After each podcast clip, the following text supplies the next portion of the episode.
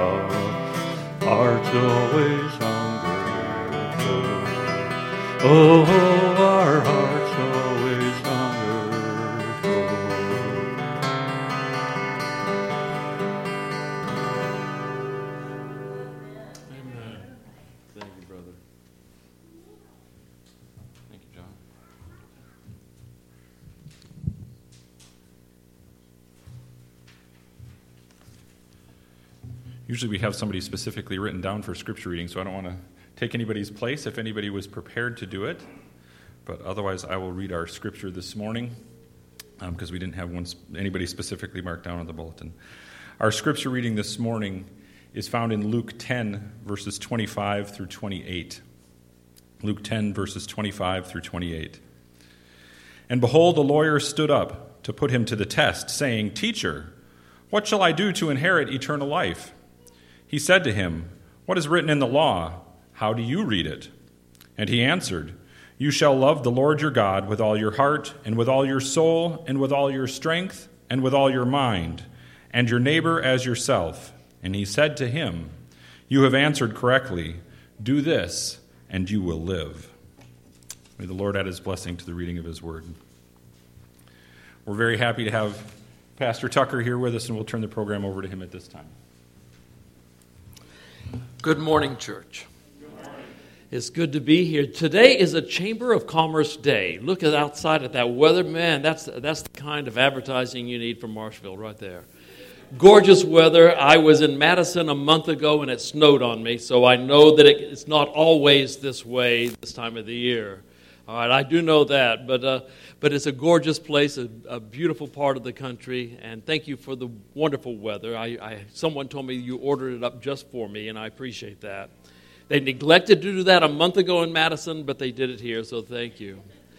I uh, retired almost two years ago from Faith For Today after 16 years leading that ministry and being the co-host, the, the host, and, and then co-host of Lifestyle Magazine, uh, the flagship program, and uh, thoroughly loved that ministry. Being on television, something I didn't plan on doing, but amazing how God has different plans for your life. And um, then I, I planted a church. My wife and I helped plant a church in our retirement. And while we're doing that, and it's grown to about 180 members now, it's been around for about three and a half years. We praise God for that. And then recently, they asked me to be the interim senior pastor for the University Church in Keene, Texas. And so when I'm um, not otherwise occupied, I pastor a 3,200 member church. So keep me in your prayers because retirement's not going exactly like I had anticipated it would. My golf game is really suffering, and I'm upset about that. But uh, anyway, God, is, God has got a plan for us. We don't always understand what it is. Um, open your Bible, if you would, please, to Luke's Gospel, the 10th chapter. There's a story there that you're all aware of.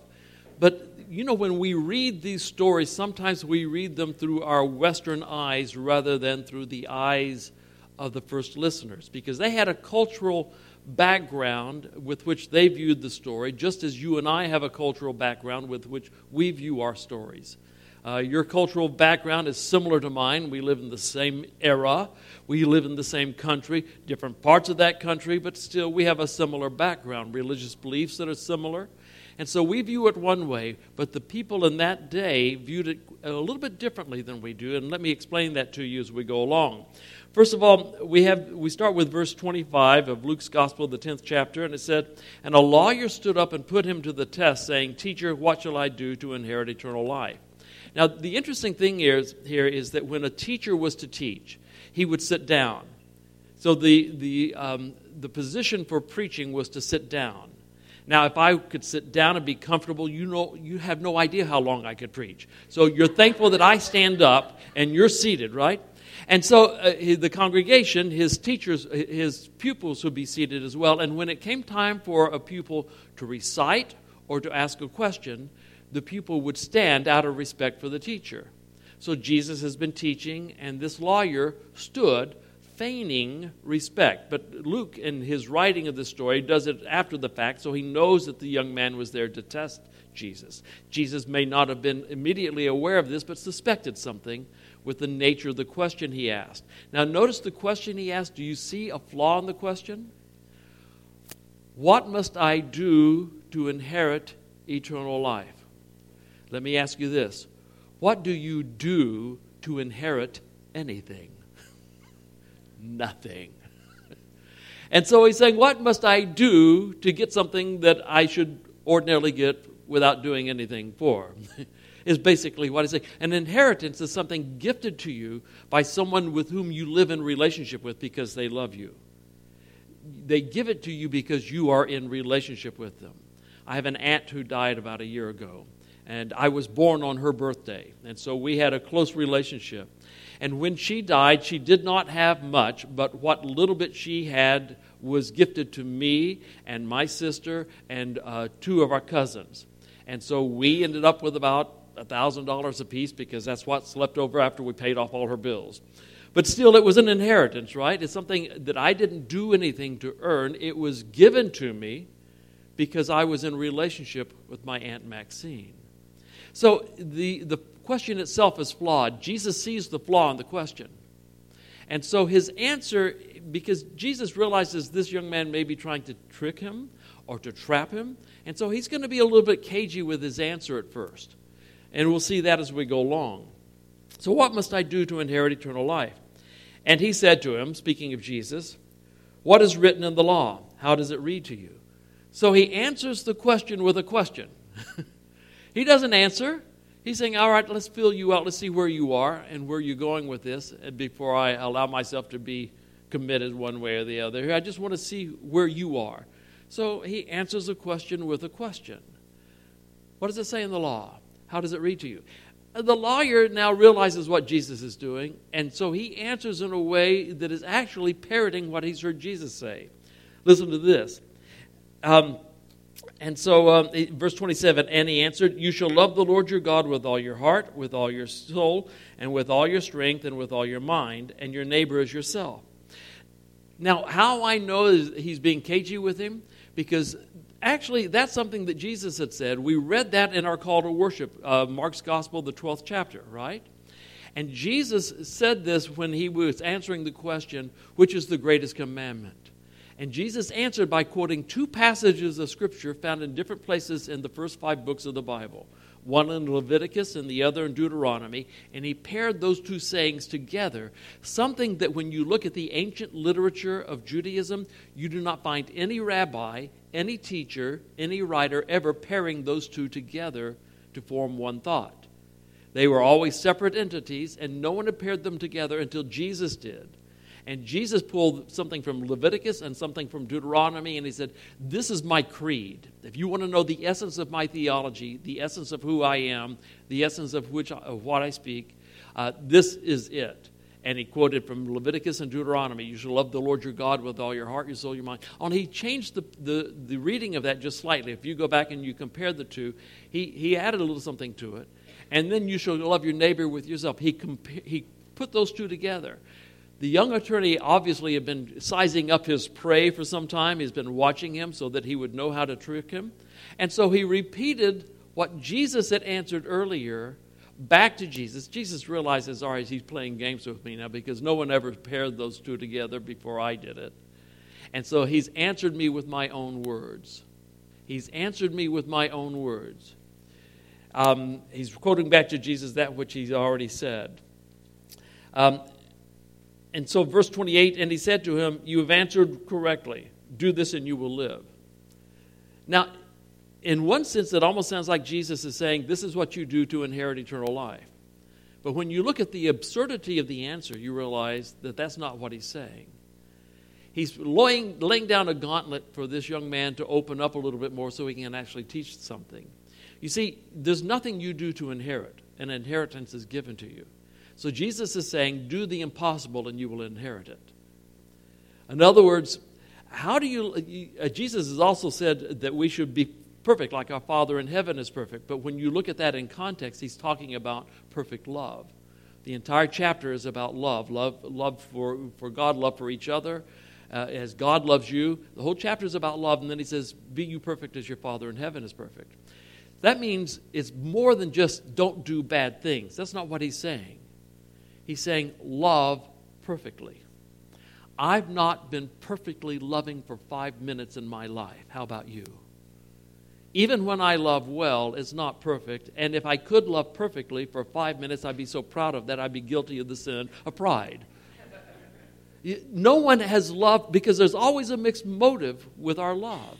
Because you're almost as bad as I am. You're almost as human as I am. That means you have not loved perfectly for five minutes in your life. So Jesus is basically saying, all right, love God perfectly, love your neighbor perfectly, and if you'll do that, you'll live he might as well say to you, There's a 10 foot wall, stand flat footed in front of it and jump over it, because you're not going to do that.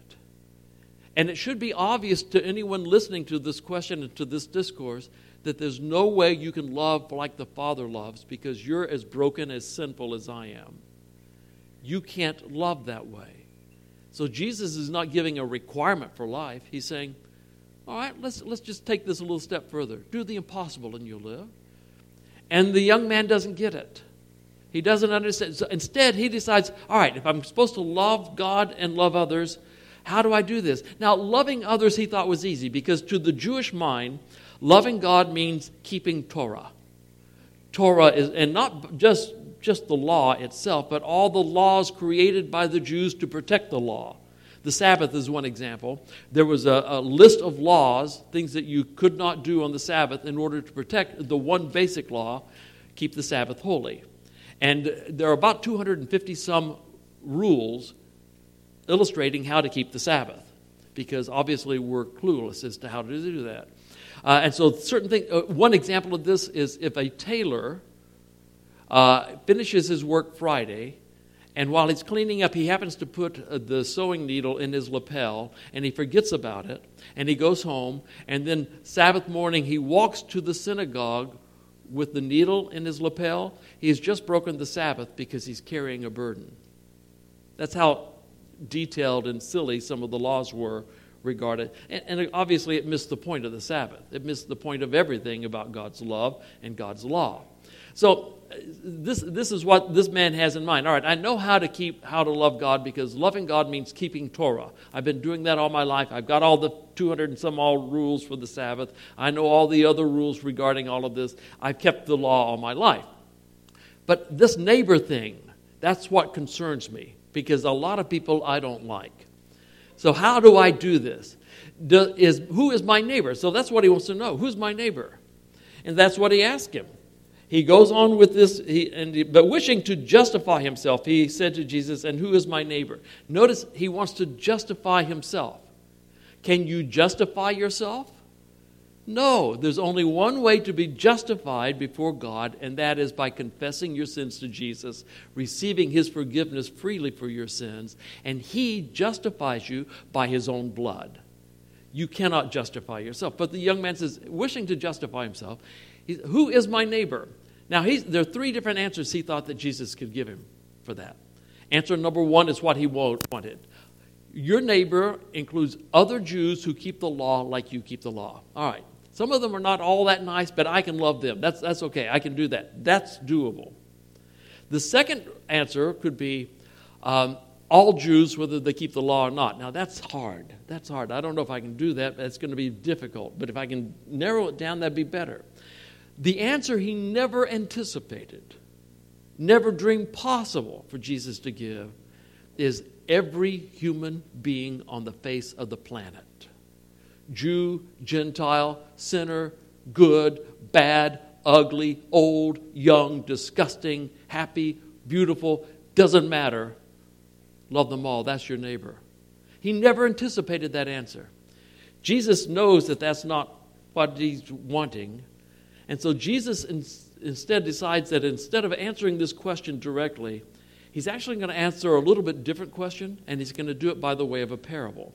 Now, the thing we have to understand about parables is this Jesus was a Jewish theologian, and Jewish theologians operate differently than Western theologians do. As a Western theologian, I would basically state a premise. This is my premise. I have a statement. This is my statement of belief. And then I would give supporting evidence for that. I look at this passage, look at the, the context of it, look at the word studies, go on from there to other passages, look at them in context, word studies, compile my evidence, and then come back to the original conclusion. I've now proven my point, right? So that's a, a didactic uh, method of doing study, and that's how Westerners think. Forget that for the Jews. That's not what they did. When it was time for a Jewish theologian to give you theology, he told a parable, and the parable was the theology. If you want to know Jesus' theology, read his parables and understand them because that's what he taught. They were not sermon illustrations, they were not pleasant little stories. These were his, state, his statements of theolo- uh, theological truth. This is the theologian. And when you read his parables, you understand Jesus the theologian, not just Jesus the entertaining speaker, right? So Jesus now lays, uh, gives him a parable, and he and the young man understands this is his statement of theology. He's answering my questions with a statement of theology, and he tells a parable that you're well acquainted with. But there's a different twist to this parable when you see it in the light of Eastern eyes of that, of that century. Let's take a look at this. And Jesus replied and said, A man was going down from Jerusalem to Jericho and fell among robbers, and they stripped him and beat him and went away, leaving him half dead. Now, you have to understand, he said a man was going down from Jerusalem to Jericho. If you were in Jerusalem, any place you went, you were going down. It doesn't, it's not just that Jerusalem was that high, because it's not. If you were going to the top of Everest, you'd still be going down to Everest. Because Jewish was the social the religious, the the theological, the emotional, the spiritual high point of Israel. And wherever you were in, in the world, when you go to Jerusalem, you go up to Jerusalem. Even if you're at a higher elevation already, you go up to Jerusalem. And when you leave Jerusalem, you, every place is down. You go down to any place else you go. So this man is going down. He, Jesus does not identify the nationality of the man. He identifies the nationality of a later character in the story, which leads us to believe that the implication is that this man is a Jew, he's in Jerusalem, and he's leaving to go down to Jericho. Now, in that day, the road between Jerusalem and Jericho was a winding road, and it was, there were a lot of vegetation and large rocks there, which made it easy for robbers to hide. In fact, it was notorious for being a den of thieves. If you were going to be mugged in, in Palestine, it would happen on that road. That's where you would be robbed. There was also an interesting characteristic about robbers in that day, and that is that at that point, if, if they stopped you to rob you and you gave them what they asked, they would not harm you.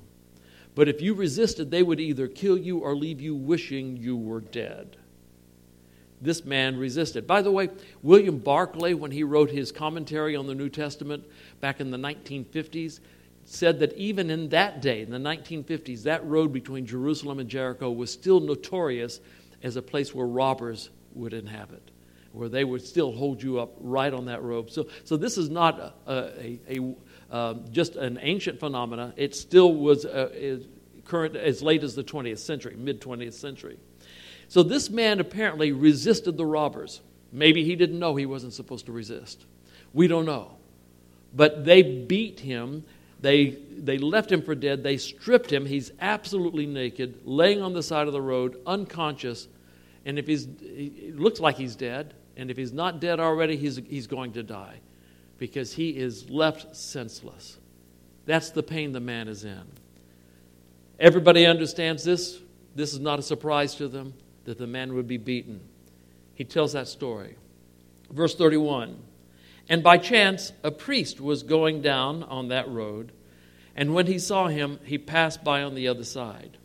Now, at first glance, all right, so that's the part of the story. But let's take a look at this deeper. You realize that the priesthood was an inherited class. So you were a part of a family, a priestly line. Your daddy was a priest, therefore you would be a priest, and your son, like you, would be a priest. You were paid a full salary, a good salary for being a priest. But you would work anywhere from two to four weeks of the year. Uh, you, there were so many priests, there were more priests than what were needed in, in the temple. And so by lot, you were assigned a week or two, a couple of weeks at a time in the temple. Most of the priests, that meant that the rest of your time, by the way, was left for other money raising activities, and so you could engage in businesses. And so the priesthood was a wealthy class. Most all of them were very wealthy. Most of them lived in Jericho. So this priest living in Jericho came up with the, the lot and said, You're going to work X, XYZ these two weeks, right? Now, when a priest went from Jericho to Jerusalem to work, he could take with him two people. The first would be a Levite, same tribe as him, but different family within the tribe. So these were people who were dedicated to the service of the temple. It was a huge honor for a Levite to be chosen by a priest to go serve in the temple. He'd put his business aside, didn't matter. He would make sure that he would be there because this was the highlight of his career, of his life. So he would go. And then you could also take a layman with you um, from someone from any tribe, didn't matter. And they would do kind of the grunt work, supporting the Levite who is supporting the priest who's doing the work in, in the temple. And by the way, being a priest was not like being a pastor, they really didn't teach much. Their job was simply to order the sacrifices, to do the ceremonies, that kind of a thing. And that's what this man did. He was well acquainted with the law, obviously, because that was guiding his life. But still, he was not so much a teacher or preacher as your pastor is. It was his job to lead out in the ceremonies in the temple. So he probably took with him those two people, went up and served in the temple for two weeks, and now he's on his way back. That means that all told, this journey up, serving for two weeks and back, is going to cost him a little over two weeks out of his business. He's been away from home for maybe two and a half weeks. He wants to get home, right? But as he's coming home, he sees this man on the side of the road, naked, and he doesn't know if he's alive or dead. The first thing the, think, the priest thinks about is What does the law say I must do? That's what he thinks. And that's going on in his mind. And the law said if this is a Jew and you don't know if he's dead or alive, you are obligated to give aid to him. But how do you know if a naked, unconscious man's a Jew or not? you would know a Jew by the way he speaks or the way he dresses, neither one of which is available to you now because he's naked and unconscious.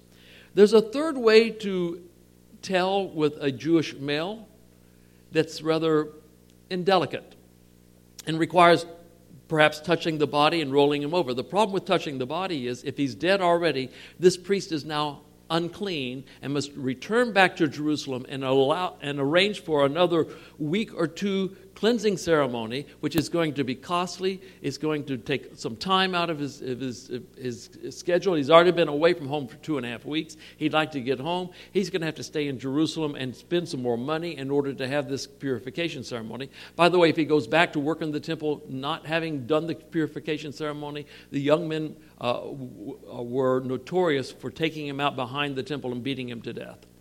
That's how serious they were about this. This is not an option for him. If he touches the man and he's dead, he's unclean. If he touches the man and later he dies, he's now unclean still, even if he's a Jew. However, if the man is not a Jew, um, he is not obligated to render aid. The law doesn't tell him he must, although that's hu- decent humanitarian thing to do. He could actually walk away from him. So if the man is not a Jew or if the man is already dead, he's under no obligation.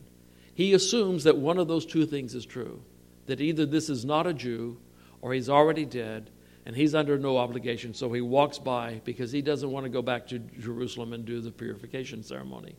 He leaves him there. That's what he does. And he makes the assumption. Verse 32 Likewise, a Levite who, when he came to the place and saw him, passed by on the other side.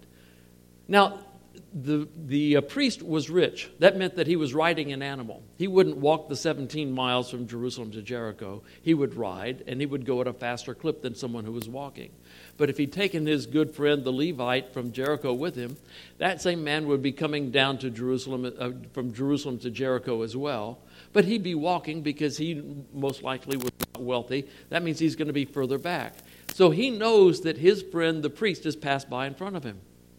He knows that his friend, the priest, is an expert in the law and has made the judgment that he is not obligated to render aid to this man and has gone by. The Levite may have felt a compassion for this man and wanted to pick him up and, and minister to him, but his priest has already made the judgment. He's supposed to know the law better than he does. And if he touches the body, the same circumstances apply to him. He'll have to go back and do a purification ceremony as well. And the last thing he wants is to pick this man up, take him in to Jericho, find out that he's a Jew and that he's alive, and help him, and show up his priest because he'll never work in the temple again, and he knows it. So he decides to trust his friend the priest without doing any due diligence himself and walks by on the other side because he's got to live in the same town with his priest. Now, ordinarily, when you see a story t- uh, told this way, there are three people. You got the President of the United States, a senator, and a congressman. You would tell the story in either ascending or descending order, right? That's normally the case. A good joke would go that way. And so Jesus has started the discourse with a priest, a Levite, so you assume that the next person is the layman who comes by, but Jesus now throws you a curveball. He doesn't include the layman. He instead sends somebody into the story who is hated by every Jew. You see, the Jews and the Samaritans despised one another, and they have been fighting for the last 500 years. The Samaritans were a half breed between Jews and the surrounding pagans, and basically, these were the, the remnant of Israel that was left ah, behind during the Babylonian captivity when most of the Jews were taken off, and a remnant was uh, left there to care for things. And the prophecy said that the rest would return in 70 years, and so the instruction was don't intermarry, stay pure, take care of things, we'll be back. 70 years from now, we'll be back. Well, they intermarried. And so when the Jews came back, they rejected those who had lived there and taken care of things. You cannot rebuild the walls, you cannot build the temple. They excluded them from temple worship. And so the Samaritans gathered together in their own little area and they built their own temple and had their own religion, which was a mixture between Judaism and paganism. They had their own sacrifice system. And so they accepted the first five books of the Bible, but none of the Psalms, none of the prophets but that's how they lived. And so they fought between each other. At one point, the Jews in one battle came up and destroyed the, the Samaritans' temple the Samaritans didn't have the political might to, to, to destroy the Jewish temple. So one night on, on the eve of Passover, they snuck into the city carrying the bones of dead men that they had dug up from graves. They broke into the temple and scattered the bones into the temple, making it impure, which meant that the Jews could not celebrate Passover that year. There was no military strategy with this, it was just pure meanness to get back at them. If a Jew was walking down the street and he saw a Samaritan coming toward him, he would cross over the other side of the street so that the shadow of the Samaritan would not fall on him because he hated him that much. They said this, God made Samaritans so he would have fuel for the fires of hell. That's the kind of hatred they had for this people. And the Samaritans hated back. Jesus uses this man not only to enter into the story, but to be the hero of the story which was absolutely unthinkable to the Jewish mind. But take a look at how he does this. He throws this curveball. But a Samaritan who was on a journey came upon him, and when he saw him, he had compassion. And the word that is used for comp- compassion means that he's brought to tears. This is a deep, guttural heartbreaking emotion this man has when he sees a fellow traveler. And by the way, he doesn't know if this man's a Jew or Samaritan or, or Greek or anything else. He doesn't know who he is. He's naked and he's either dead or half dead, and his heart is broken for him. He doesn't know who he is. This could be a man who hates him so much that if he'd seen him walking down the street, he would have crossed by on the other side so that this man's, the Samaritan's shadow would not fall on him. This could be who he is. He knows that. And yet, still, his heart is filled with compassion. He doesn't worship the same way the Jews do. He do, he's a half pagan, half Jew, half pagan, and he still he feels something for this man. And so his compassion grabs his heart, the Samaritan. And he came up to him, verse 34, and bandaged up his wounds pouring oil and wine on them. And he put him on his own beast and brought him to an inn and took care of him. If you are on a journey, and by the way, he, he, this is a rich Samaritan because he's got his own beast. He's traveling on, on a horse or a donkey or something of that nature, right? And when you, dra- when you traveled in those, those days, there are not a lot of clinics, you know, or hospitals or anything on the side of the road, anyplace. Uh, you would always carry with you bandages in case you got hurt or someone you found was hurt. You would carry wine because there was an alcohol content in it. Now, this was natural fermentation in those days. They didn't have other means of fermenting, and so the wine con- the alcohol content for wine was about three to maybe six percent at the most. So it's a, it's a slight alcohol content, less than what most wine would have today. But it, the alcohol itself would be a purifying agent. And so you would pour it on a wound in order to disinfect it. And then you would carry oil, perhaps oil mixed with some sort of spice that you thought would be healing. And then you would put the oil on the wound and put the bandage around it so that it would promote healing. Everyone carried the, these things with them, everyone had it. The Samaritan was no, no exception. He saw this man, didn't know who he was. Jew, Gentile, didn't matter. He's, half, he's naked and he's half dead or dead. He stops, he finds out he's, he's alive. He, he ministers to his needs. Maybe he puts water in his mouth. Maybe he, he, he finds the wounds and he covers them. He, you know, he, he uh, boils uh, wine and oil on them, wraps them up, puts them on his own beast, and carries him into the nearest city, which would be Jericho. By the way, archaeological digs have never found any inn that was outside of any city. There were no roadside inns you had to go into a, a village or a city to find an inn. That means that a Samaritan would have a naked, half dead Jew on his beast walking into a Jewish city. And with prejudice as high as it was, you realize what they what he realized he was at risk of? If the community saw a Samaritan with a half dead Jew, they would say, We know who did this. And they would either kill him on the spot, or when he left town, they would be waiting for him on the other side of the city. We'll teach the dirty Samaritan a lesson. That's what he knew. So, in other words, this man is putting himself at great risk and great cost to care for a man who presumably is a Jew, knowing he's risking his own life to redeem the life of this man. But it gets better. It gets better. On the next day, verse 35, he took out two denarii. That's basically two days' labor wages. So if you worked as a laborer, your, your wage was a denarii a day. And so two denarii, a denarius, so two denarii would be two days' wages, is what he, he gave the, the innkeeper. Said, um, Take care of him, and whatever more you spend when I return, I will repay you. Why? Because the law stated that if it took more than two denarii to care for the man, um, and the man was unable to pay, and when you're naked and half dead, you don't have any money, obviously. The robbers took that. So the man is without means to pay. So if it costs more than that to care for him and to nurse him back to health, the innkeeper has the provision of law that he can sell the man into slavery. And so the Samaritan says, Why would I save his life only to have him now serve as a slave? I can't do that to him. I can't do that to him. So here, here's enough money. I think this will cover it. But if it doesn't, you know I come back through here. I come through here regularly. When I come, I will pay the rest. You know I'm good for it. So he's redeemed the man not just by putting his own life at risk, but he's financially com- contributed to this to, at great. This is great expense to himself.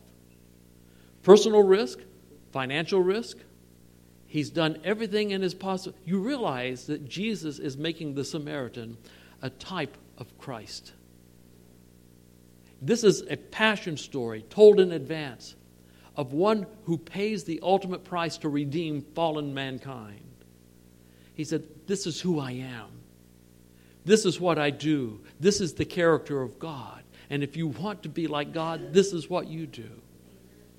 This is what you do. He cared for an enemy, he cared for someone who was prejudiced against him. And he put his own life at risk, and he advanced money so that he redeemed him from slavery. That's what's happening here. And the, the audience is beginning to recognize this. It's starting to dawn on the more keen minds. This is the theological truth that Jesus is teaching. Verse 36 Now Jesus comes home with the kicker. He brings it home to the young lawyer who was trying to trick him. Remember, the, the question was a qualifying question Who is my neighbor? Who can I narrow this down to? Jesus asks a question that says that even your question is wrong. Which of these three do you think proved him to be a neighbor to the man who fell into the hands of the robbers? Who proved to be a neighbor? Not who can I eliminate so I can find out who my neighbor is? Who behaved as a neighbor? Who behaved as. And this man was so prejudiced he, in his answer, he could not even say the word Samaritan. He didn't want to answer, but he knew the answer. He just couldn't say it because he hated Samaritans that much. And he said, The one who showed mercy toward him. And now here's the real kicker Jesus said to him, Go and do the same. In other words, you go be like the Samaritan. you talk about you talk about something that is in your face. Something is saying, forget your prejudice, learn the character of God. Forget your hatred, learn the character of God. And by the way, be like this man who you hate, because the man in the story is more like God than you are yourself, the Jew. God calls you to be the neighbor. Forget who it is. you are called to be a neighbor. And Jesus was speaking to and through the prejudice of the day, to and through the warped idea of who God is, to and through the warped ideas of what it takes to get to heaven. He said, blow it all up because all of it's wrong. Blow it all up because God's better than you think, and He loves more people than you think He does, and He wants you to do the same. And when you understand that, you realize that it is impossible for you to do anything to inherit eternal life. That's what he's saying in the parable. That's what he's saying. And when you understand it in that context, in the context of the culture, the context of what really was happening in the story, it makes you wonder about yourself. It does me. Am I a neighbor? Am I more like the Samaritan or the priest? Am I more like the Samaritan or the Levite? Who am I? Am I like God? I, um, for 16 years, I hosted this show called Lifestyle Magazine, where we interview celebrities and authors and people with a great story. And we interviewed a man from Los Angeles whose name is Mr. Bazaar. Now, Mr. Bazaar had two sons, and both of them had real physical challenges. One, very brittle bones. The boy, I, have seen children, even in your pews, who jump a little bit, you know, and move rather rapidly. Doing that could break one of his bones. He'd had dozens of bone breaks as just a child, doing those common, everyday, childlike activities he would break a bone. So he's been in the hospital with him and ER with this kid over and over again. The other child had such immune deficiencies and such problems that before he reached the age of 12, he had died in the arms of Mr. Bazaar. He'd held his own son. And he, he and his wife both worked, but he would often be the one who took this boy, now that he had left, to the hospital, to the ER, with another broken bone just as he had for his older son who was now deceased. And very often, when he would be there at the hospital he went to, there would be other children there who were not accompanied by a parent or a grandparent or an aunt or an uncle, but by a worker from the state. These were terminally ill children who were so ill they could not be placed anyplace. And typically, their fate was that they would die in an institution, usually alone because parents were either gone, abandoned them, or they were in jail, or some other way had proven themselves to be unfit to be parents, such as alcoholics and drug addicts, and the list goes on. These were children who were dying alone. And when Mr. Bazaar heard that, it broke his heart. He said, No child should die alone. Give them to me. Mr. Bazaar, you're not certified to be a foster parent. He got certified. Mr. Bazaar, these are critically ill children. You need additional training in order to care for them. He got the training. And he became the only certified foster parent in LA that would take terminally ill children to care for them. And it meant, it meant that he had to quit his job while his wife continued to work to provide for them. And there was the, state pays something to take care of the children, but it's not much when you look at the cost of raising a child, especially a terminally ill child. It meant also that he set up his bed by the bed of the child who was terminally ill because that child would need help all through the night. It meant he forfeited sleep, forfeited his career as he cared for these children. State workers would come in maybe for three or four hours a week to give him a breather. The rest of the time, he was there by those children. And to date, when I interviewed him on television, 10 foster children had died in his arms. And he was caring for more at home with a state worker there so he could come be interviewed by us. And as I interviewed this man, I thought, what kind of love does it take to do that?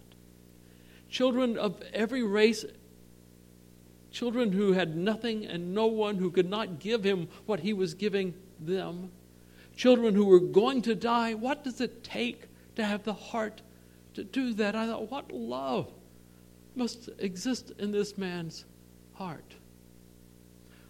Did I forget to tell you that his first name, Mr. Bazir's first name is Muhammad? He's a Muslim. Does that change the story? For some people, it does. And that's what Jesus did with his story. And so he says to me, Mike, you go be like Mr. Bazaar. Love that way. Love people that way. Because that's what it means to be a fully devoted follower of Jesus Christ. Jesus begs you by, the mercy, by his mercies, be the disciple and be the neighbor. You find those who are in need and you love them the same way the Samaritan did, the same way Mr. Bazir does.